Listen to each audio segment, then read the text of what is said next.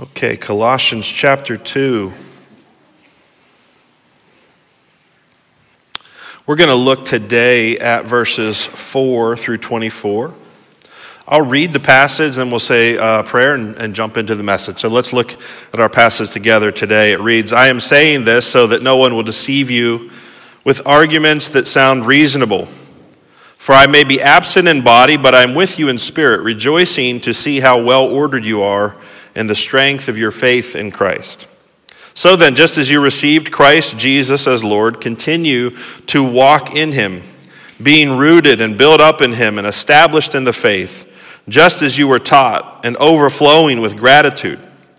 Be careful that no one takes you captive through philosophy and empty deceit based on human tradition, based on the elements of the world rather than Christ. For the entire fullness of God's nature dwells bodily in Christ, and you have been filled by him, who is the head over every ruler and authority. You were also circumcised in him with a circumcision not done with hands, by putting off the body of flesh in the circumcision of Christ. When you were buried with him in baptism, in which you were also raised with him through faith in the working of God who raised him from the dead. And when you were dead in trespasses and in the uncircumcision of your flesh, he made you alive with him and forgave all your trespasses. He erased the certificate of debt with its obligations that was against us and opposed to us, and has taken it away by nailing it to the cross. He disarmed the rulers and authorities and disgraced them publicly. He triumphed over them in him. Therefore, don't let anyone judge you in regard to food and drink, or in the matter of a festival, or a new moon, or a Sabbath day. These are a shadow of what was to come. The substance is Christ. Let no one condemn you by delighting. Oops, sorry. Let no one condemn you by delighting in ascetic practices and the worship of angels claiming access to a visionary realm. Such people are inflated by empty notions of their unspiritual mind. He doesn't hold on to the head, from whom the whole body, nourished and held together by its ligaments and tendons, grows with growth from God. If you died with Christ eh, to the elements of this world, why do you live as if you still belong to the world? Why do you submit to regulations? Don't handle, don't taste, don't touch. All these regulations refer to what is destined to be perished, destined to perish by being used up. They are human commands and doctrines. Although these have a reputation for wisdom by promoting self made religion, false humility, and severe treatment of the body, they are not of any value in curbing self indulgence. Would you pray with me? Father, as we consider this word, as we consider the words that you inspired the Apostle Paul to write to the church at Colossae, in light of their temptations and in light of their battle to grow spiritually strong, God, we consider ourselves to be facing the same temptations and the same battles. And so we, we ask, God, that you would open our hearts and minds to receive your word today and to grow into maturity in you, we ask. In Jesus' name, amen. Well, let me begin with a question. That question is Do we need, do we need, to grow spiritually.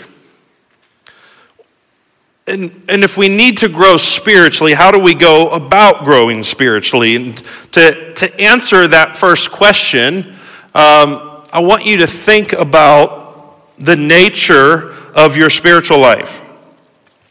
In other words, is the Christian faith something that you hear the gospel, believe the gospel? Okay, I've checked that box, I've placed my faith in Christ, I guess I'm going to heaven now, and so I just live my life until I get there. Is coming to Christ a one time event that once it's completed, there's really nothing more to it until you get to heaven? Many people treat it as such. Instead, though, the Bible paints a picture of coming to Christ for salvation as the beginning of a process of growth. I want to use an illustration here today. I have here a very small tomato plant. I started this from seed in January. This is my baby. This is my little buddy. My wife, my wife finds it odd that I talk to them and that I have such a close relationship with them. Um, but this, this, is, this is an example that I want to use today of the necessity of growing spiritually mature. Of what value is this small tomato plant? Marty says zero. I take offense at that. Companionship is valuable, Marty. In reality, it is of little value, perhaps zero. Why? What are tomato plants supposed to do? Produce tomatoes, right? They're supposed to produce tomatoes. There's, there's really nothing inherently valuable about a tomato plant except for its potential to produce tomatoes. Now, this particular tomato is a cherry tomato variety. That's the small little grape size tomatoes. And if it grows to its potential, if it becomes fully mature, it will produce hundreds of sweet and delicious cherry tomatoes. It's my favorite garden fruit. If, however, it chooses not to grow into its potential and to reach full maturity, it is, as much as it pains me to say it, I agree with Marty, worthless. Do you see where I'm going with this? Spiritually, we have potential. That potential is fruit. That potential is meaningful, life giving fruit. God has designed you with the potential to grow into maturity and to produce fruit with your life. However, what percentage of people claiming to be Christians do you think grow to full maturity? That's hard to think about, isn't it? Most Christians are walking around, and the extent of their spiritual growth is comparable to where this tiny tomato plant is at right now. They are immature. And I, I don't, I don't mean immature in the sense of childish, although that can be a part of those early stages of maturity. I just mean they have failed to grow into their full potential. They have failed to become what they were created and designed to be. So, the question I pose do we need to grow spiritually? You tell me. Is it acceptable? Is it acceptable to remain in a stage of immaturity when you have the potential to produce much fruit? Let me say it another way. Maybe this would be more appealing to you if that illustration doesn't help. Uh, Kim and I took in a um, eight month old foster boy two weeks ago. Tomorrow will be two weeks. We'll have him two weeks. And uh, he's been a, a, big blessing. It's been really cool to have him. We're, we're very grateful for him. But he's eight months old and he does eight month old things. And I was thinking about this sermon before uh, I went to church Friday night. And um, was I was leaving the house. his name's Leo. I was leaving the house. Leo was eating some baby food. Actually, it wasn't baby food. It was just normal food mashed up um, to, to, you know, become easy for him to eat. And he's sitting there in his little bumbo chair, and Kim's been working on some baby signs with him. Uh, she's been teaching him to sign more. This is the sign for more. And um, she's been trying to get him to use that when he wants more to eat. And so he's sitting there in his, in his bumbo chair and he's got baby food all over his face. And he starts trying to apply what she's teaching him, but he doesn't have the fine motor skills to do this. So he's just doing this. And, he, and he's smiling and he's excited and he wants more. And, there, and it was the cutest thing. And you're like, that's so awesome to see the smiling little baby with food on his face, just flailing his arms, so eager to eat. And that's perfect if you're eight months old. But it, if you took me to lunch today, and I'm sitting in the booth at the restaurant and I'm really enjoying my food and I'm getting it all over my face and I'm just making noises and I'm doing this, that something's wrong.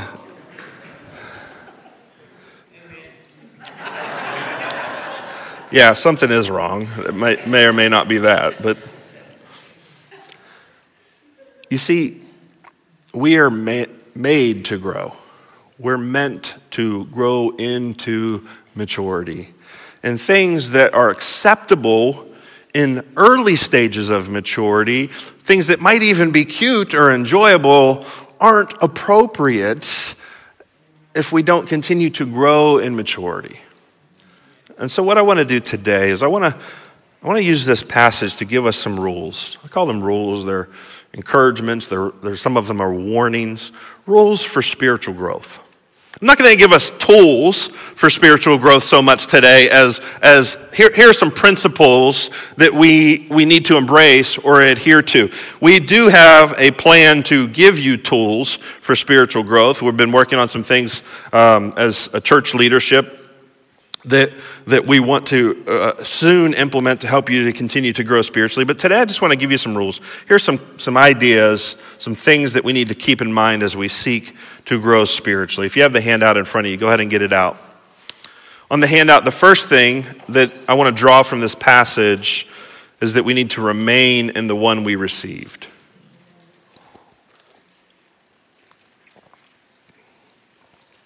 The first rule of spiritual growth, and these don't go in any kind of order of importance necessarily, I'm just going to work through the passage because this is what Paul's doing. He's, he's exhorting the, the believers uh, in Colossae to grow spiritually. They've heard the gospel, they've, they've, they've entered into this, the early stages of growth uh, but he wants to see them continue to grow into maturity. And so he's writing to exhort them, to warn them at times. And he begins with this to remain in the one you received. He says in verse 6 So then, just as you have received Christ Jesus as Lord, continue to walk in him, being rooted and built up in him and established in the faith, just as you were taught, and overflowing with gratitude. The first rule that Paul lays down is that in order to grow spiritually, you don't move on from Christ and the gospel. You remain in Christ and the gospel. You grow deeper into by being rooted and established and growing firm in your faith.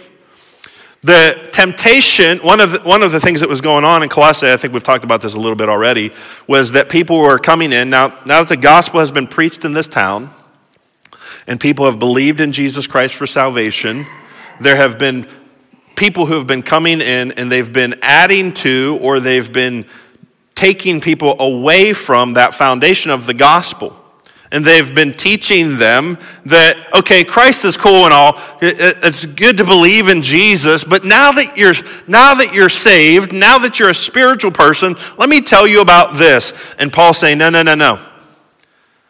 To grow into maturity in Christ, you must remain in the one you received. You must continue to walk in him, being rooted and built up in him and established in the faith. I don't want to press the analogy too far, but this tomato plant, it's, it's in a little container here. And in this container, it's developing a root system. And if I were to pull that container apart and remove that soil, in all likelihood, I would kill this plant. It's at a very fragile stage. Uh, it's, it's, even the stem itself is fairly fragile. I could probably actually break that stem by blowing on it too hard. Its, its roots are even more fragile. And the same concept could apply to us spiritually when we try to move on from the gospel and move on to other spiritual things because we have misunderstood the purpose of the gospel.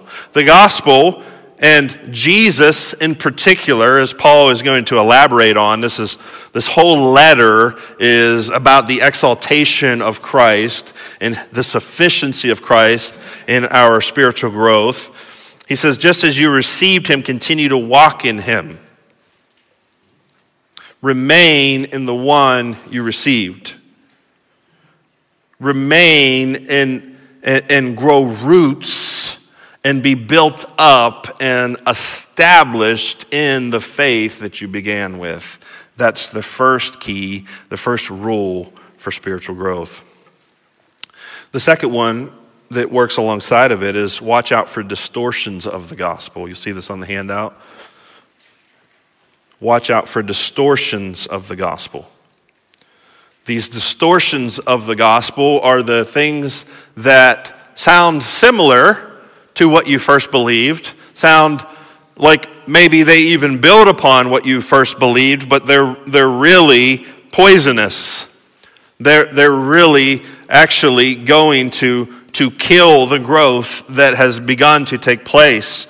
Paul says in verse 8 Be careful that no one takes you captive through philosophy and empty deceit based on human tradition, based on the elements of the world, rather than Christ. Be careful that no one takes you captive. There are people who will try to captivate you with things that sound good. They'll try to captivate you with philosophy and empty deceit based on human tradition. They'll try to captivate you with something other than the gospel. It seems as though, and we don't know a ton about what was happening, happening uh, among the Colossian church, but it seems clear from this letter that one of the threats, one of the distortions of the gospel that was taking place was very common in New Testament times. Paul dealt with it in almost all of the churches that he planted, and, and that was the distortion that, okay, you've got these.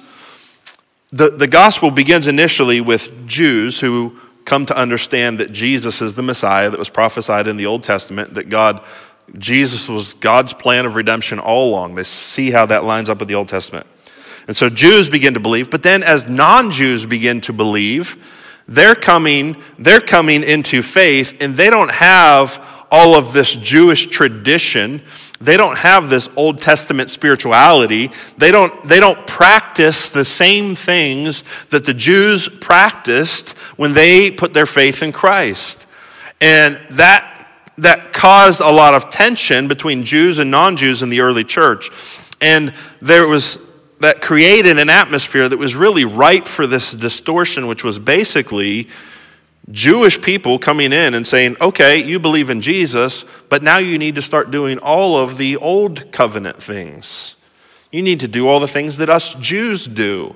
And you need to observe certain holidays, and you need to be careful to only eat certain foods, and you need to do this, and you need to do that. And you know, the Sabbath was a very popular thing that they wanted to impose upon these new believers. Circumcision, as odd as that is, was one of the things that they wanted to impose upon these new believers.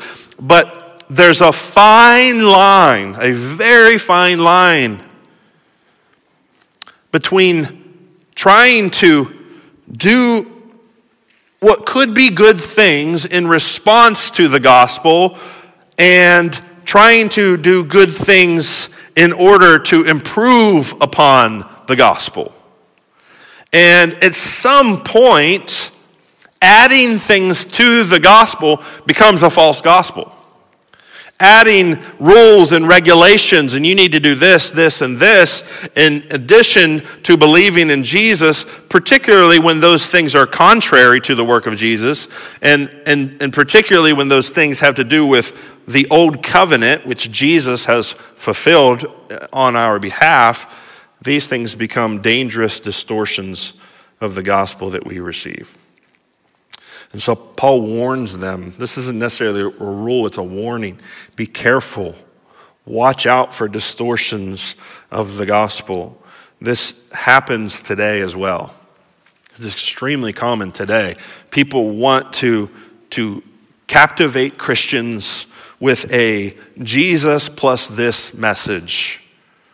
Believe in Jesus, but then do this, and whatever their favorite distortion of the gospel. So for some, it's, it is keep the Sabbath. For some, it's you, you need to believe in Jesus, but you also need to prescribe to this philosophy of Christian thought, or you need to be a part of of this sort of direction of Christianity in order to be saved, in, in order to continue and to grow into maturity, you must follow these, what Paul rightfully identifies as false gospels.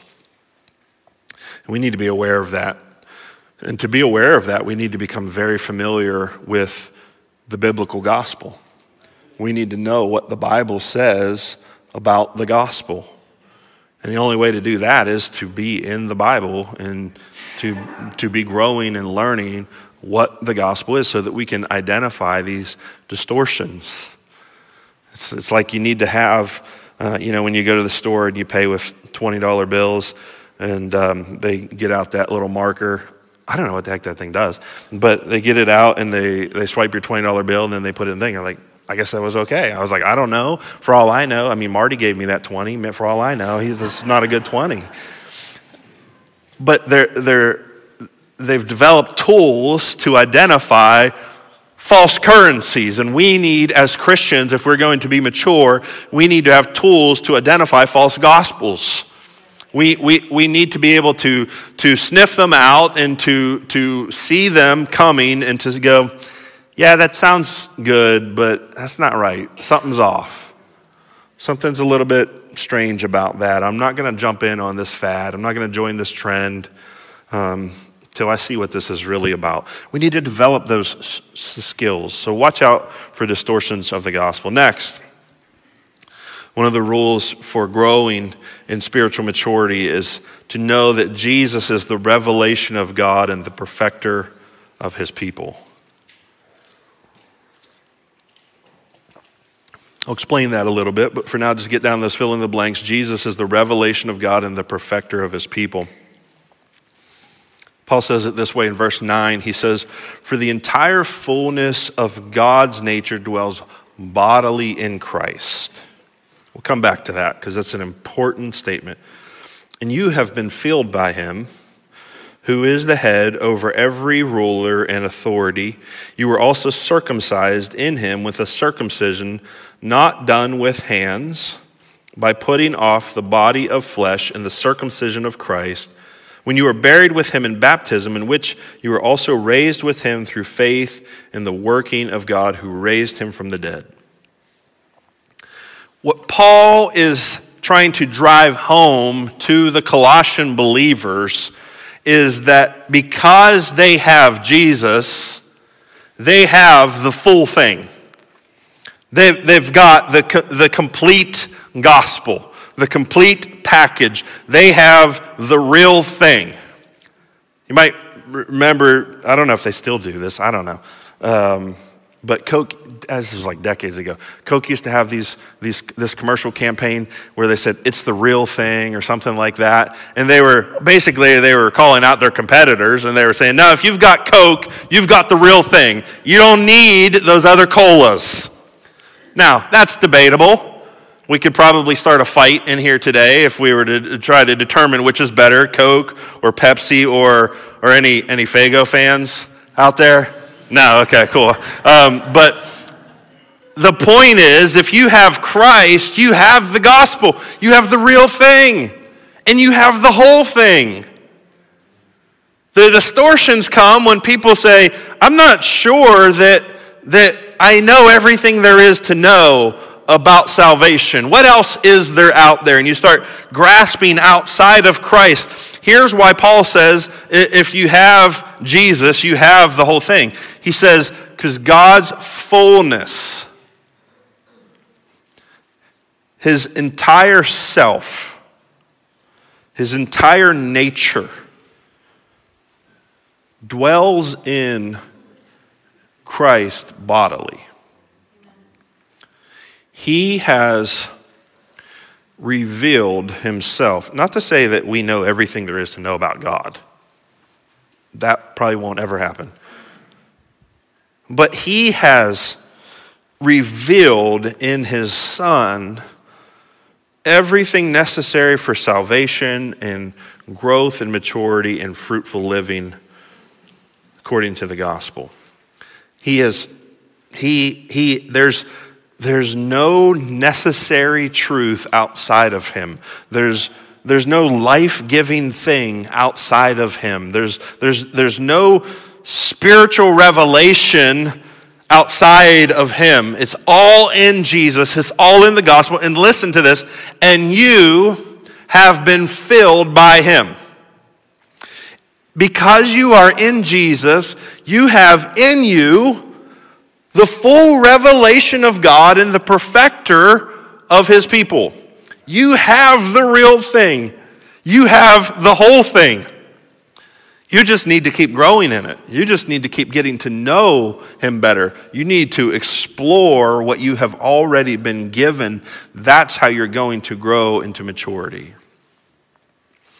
A lot of false gospels come from the idea that the Christian, the Christian message of the gospel is missing something, that there's something other secret out there there's, there's some other code written in Scripture, or there's, there's some other thing somewhere that you need to know, and, and, and you're not going to find it in your Christian church.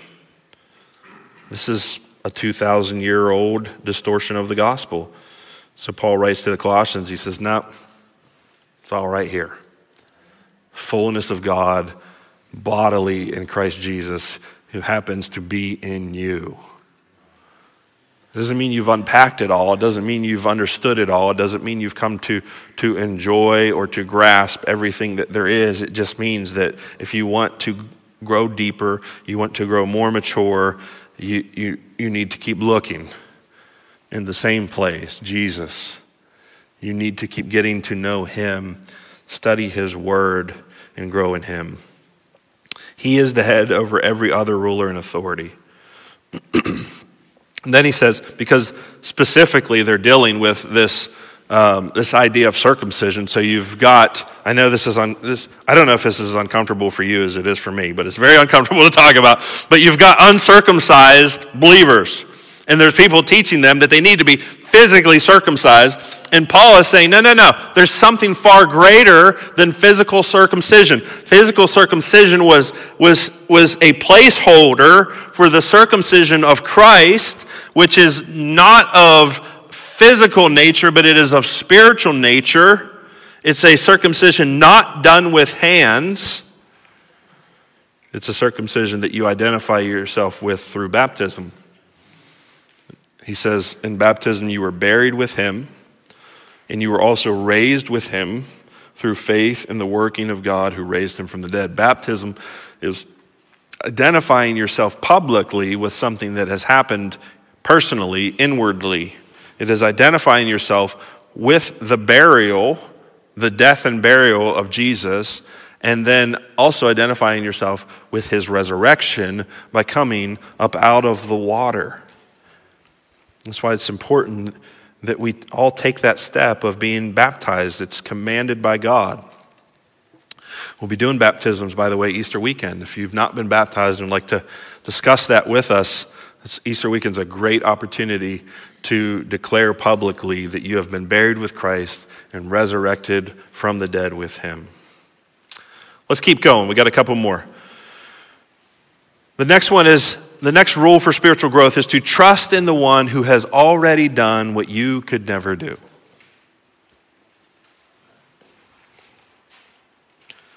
Why this emphasis on just growing more in Jesus? Why this emphasis on the sufficiency of what you already have and, and, and that you don't need to go and discover new truths outside of Christ?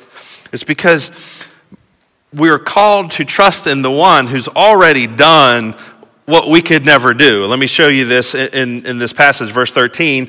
And when you were dead in trespasses, what are dead people dead people capable of accomplishing? Not a lot, right? When you were dead in trespasses and in the uncircumcision of your flesh, he made you alive with him and forgave us all of our trespasses. Who did that? He did. Who couldn't do it? You couldn't do it. He's done what you could never do. He erased the certificate of debt with its obligations that was against us and opposed to us and has taken it away by nailing it to the cross. He's, he's poking right at these distortions that are coming in. The distortions that are telling these Colossian believers, trust Jesus, but do this and do that. Don't, don't do that. Be careful that you, that you avoid this. He's, he's poking at their attempts Now, don't get me wrong, there are things that Christians should do and shouldn't do, but they're, they're trying to take Christians backwards to the Old Testament law, which God used to prepare for the thing that has now come Jesus. And so they're trying to take them back into law. And, but Paul says, but that law has been erased. That law, with its certificate of debt and its obligations, which was against us and opposed to us, he has taken it away by nailing it to the cross. He disarmed the rulers and authorities and disgraced them publicly. He triumphed over them. He's, what, what he's saying is that, that God, in sending his son, has made a mockery of human attempts to achieve righteousness.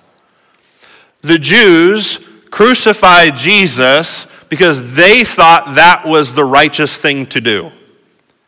The most unrighteous thing that has ever been done, the crucifixion of the sinless Son of God, was, was an example of how futile man's attempt is to do what we could never do, what only he could do. When we attempt to make ourselves righteous on our own, we do things like crucify the sunless, the sinless Son of God.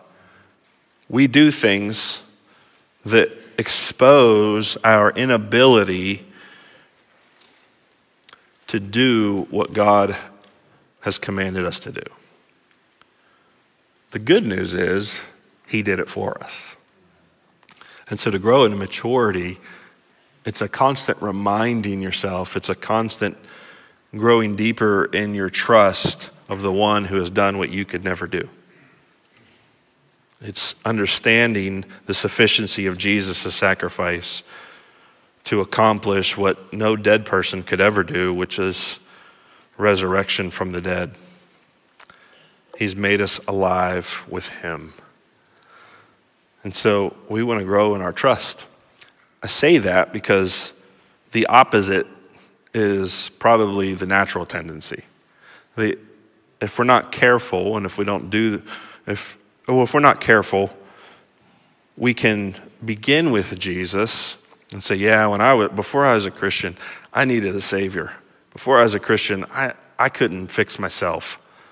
I tried and I just kept doing this or I kept doing that. I was just a mess. And I thank God that Jesus forgave me when I was a sinner. But now I've become a pretty decent person. Now I don't lie as much. I don't steal as much. I don't swear as much. I don't drink as much or whatever. whatever. I go to church like two or three Sundays a week. Most of the time, I put a little bit of money in the offering. Every now and then, I volunteer for. I'm a pretty decent person. You've lost the gospel. Spiritual maturity produces the opposite of that. As you grow spiritually mature in Christ, you become more convinced of your sinfulness. You become more convinced of your need for a Savior. You become more in awe of the gospel and of what Jesus has done on your behalf. Man, when I was a new believer, I was like 16 when I came to Christ, and when I was a new believer, I knew I was a wretch. I knew I was a sinner. I knew I needed grace. I knew I needed Jesus.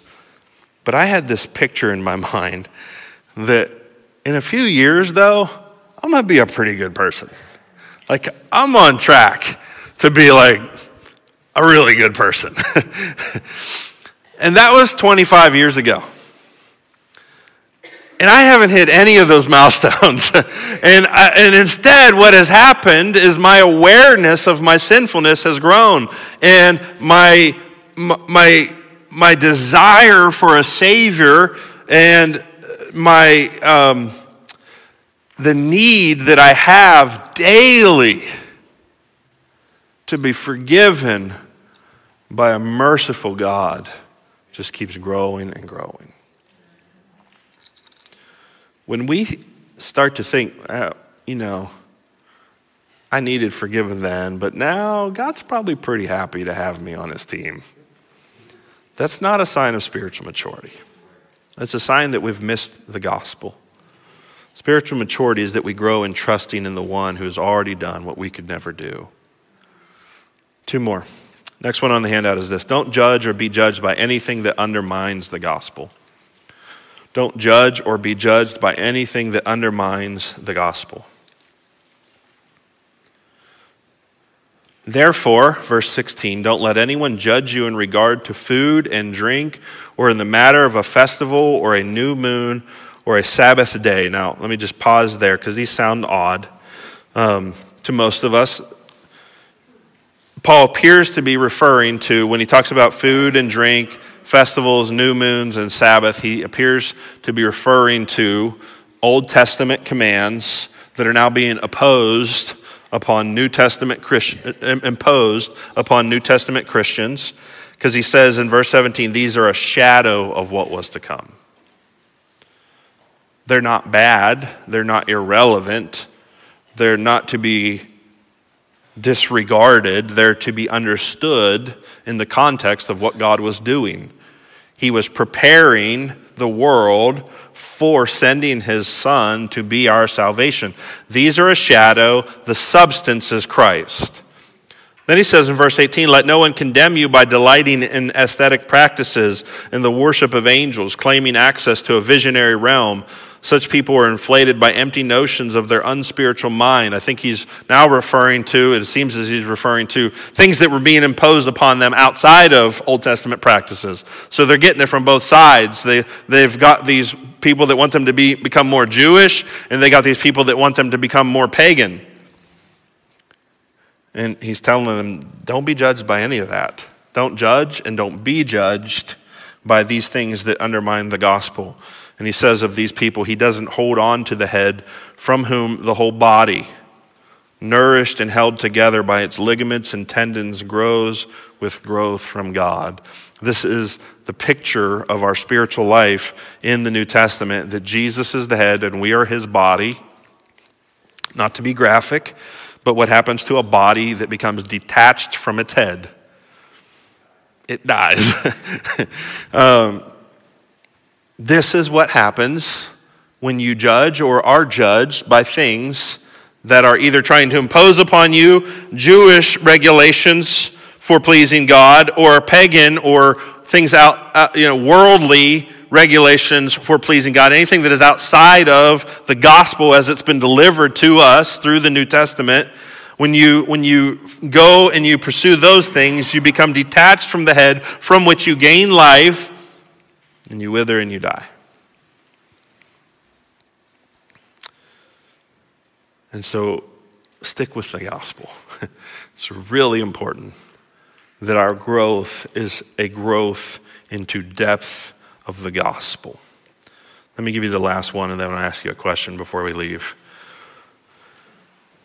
The last one is last rule for spiritual growth pursue true spiritual growth and not just the appearance of spirituality.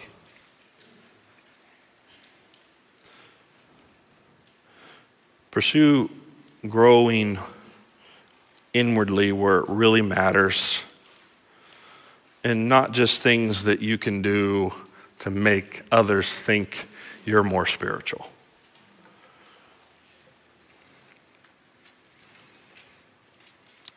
Verse 20 says, If you died with Christ to the elements of this world, why do you live as if you still belong to the world? He's talking to Christians. Why do you submit? What he means by that is, is, why do you submit to regulations? And he's quoting them don't handle, don't taste, don't touch. These Christians lived in a world full of competing religions, not unlike our world today. Um, but they would literally, like if you walked through the open market, there would not just be food to eat, but there would be food to eat that was sacrifice to false gods or sacrifice to idols. And there would be opportunities in just your daily life. They're religious people for sure. They're not, they're not non religious people. And so the, the, the, the distortion or the, the false idea of how Christians ought to live in the world became well, don't touch that. Don't, don't go over there. Don't, don't have anything to do with that because it's been sacrificed to a false God. And, And Paul's like, it's just a steak. it's, it's, it's just food. He says, Why do you submit to these regulations? Don't handle, don't taste, don't touch. All these regulations refer to what is destined to perish by being used up. They are human commands and doctrines. Although these have a reputation for wisdom by promoting self made religion, self made religion, false humility, and severe treatment of the body, they are not of any value in curbing self indulgence. Things that we do to appear religious outwardly. Well, we, we I don't want to get too close to home. It is Lent season. um, and I'm not condemning Lent in any way, but we, we do things that can be a sign of spiritual growth and can lend to spiritual growth, but be careful. Be careful that you are not adopting religious practices just for the sake of looking like you're growing spiritually. Be sure that all you do is truly leading to spiritual growth, that's inwardly changing. And Lent can be used in that way. You can, you can take the Lenten season as an opportunity to grow spiritually or you can take the Lenten season as an opportunity just to show everybody that you're religious. Paul's wanting to draw our attention to the difference. One is of no value. He says they are not of any value in, cur- in curbing self indulgence. But when we do things that truly help us grow spiritually, the fruit of that, the fruit of that will be far better than little grape sized sweet tomatoes. The fruit of that is eternal. The fruit of true spiritual growth is eternal for us and for those who will be impacted. There are people in your life who, in some way or another, need you to grow into spiritual maturity. They need you to be the person that God created you to be. They are dependent in some way upon your growth in Christ. This is not just about you. We as a church need spiritually mature believers. We need a body of people who are genuinely, genuinely seeking to become more like Christ. The question is Are you going to be content to remain in immaturity? Or are you going to grow and bear fruit and be the person that God created you to be? Let me ask you to just look at your handout for a minute. Which one of these rules or warnings do you need to heed this week? Is there one of these that, that spoke to you more than the others or will now? Is there one of these? And just circle it. Just circle it, put a star by it, whatever. And seek to apply that truth to your life this week. Would you pray with me? Father, we love you. And we are spiritual beings, and we live in a spiritual world, and we serve a spiritual God. Therefore, our spiritual growth is of utmost importance. God, remind us this week we are not just physical beings. It is not enough to take care of our bodies. We must tend to our spiritual lives. We must embrace the concept of becoming mature in Christ so that we could bear fruit. And God, I thank you that it's your desire that we do that, and that when we when we strive for that, we strive with the help of the Holy Spirit. You desire to help us become more mature. We're not alone in this struggle. We're not alone in this battle. You are on our side. You are with us. You give grace. You provide the resources. You enable us to grow spiritually.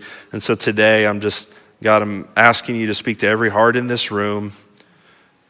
Give us the desire, increase our commitment Give us specific steps that we can take this week to grow into the maturity that Christ desires for us to have.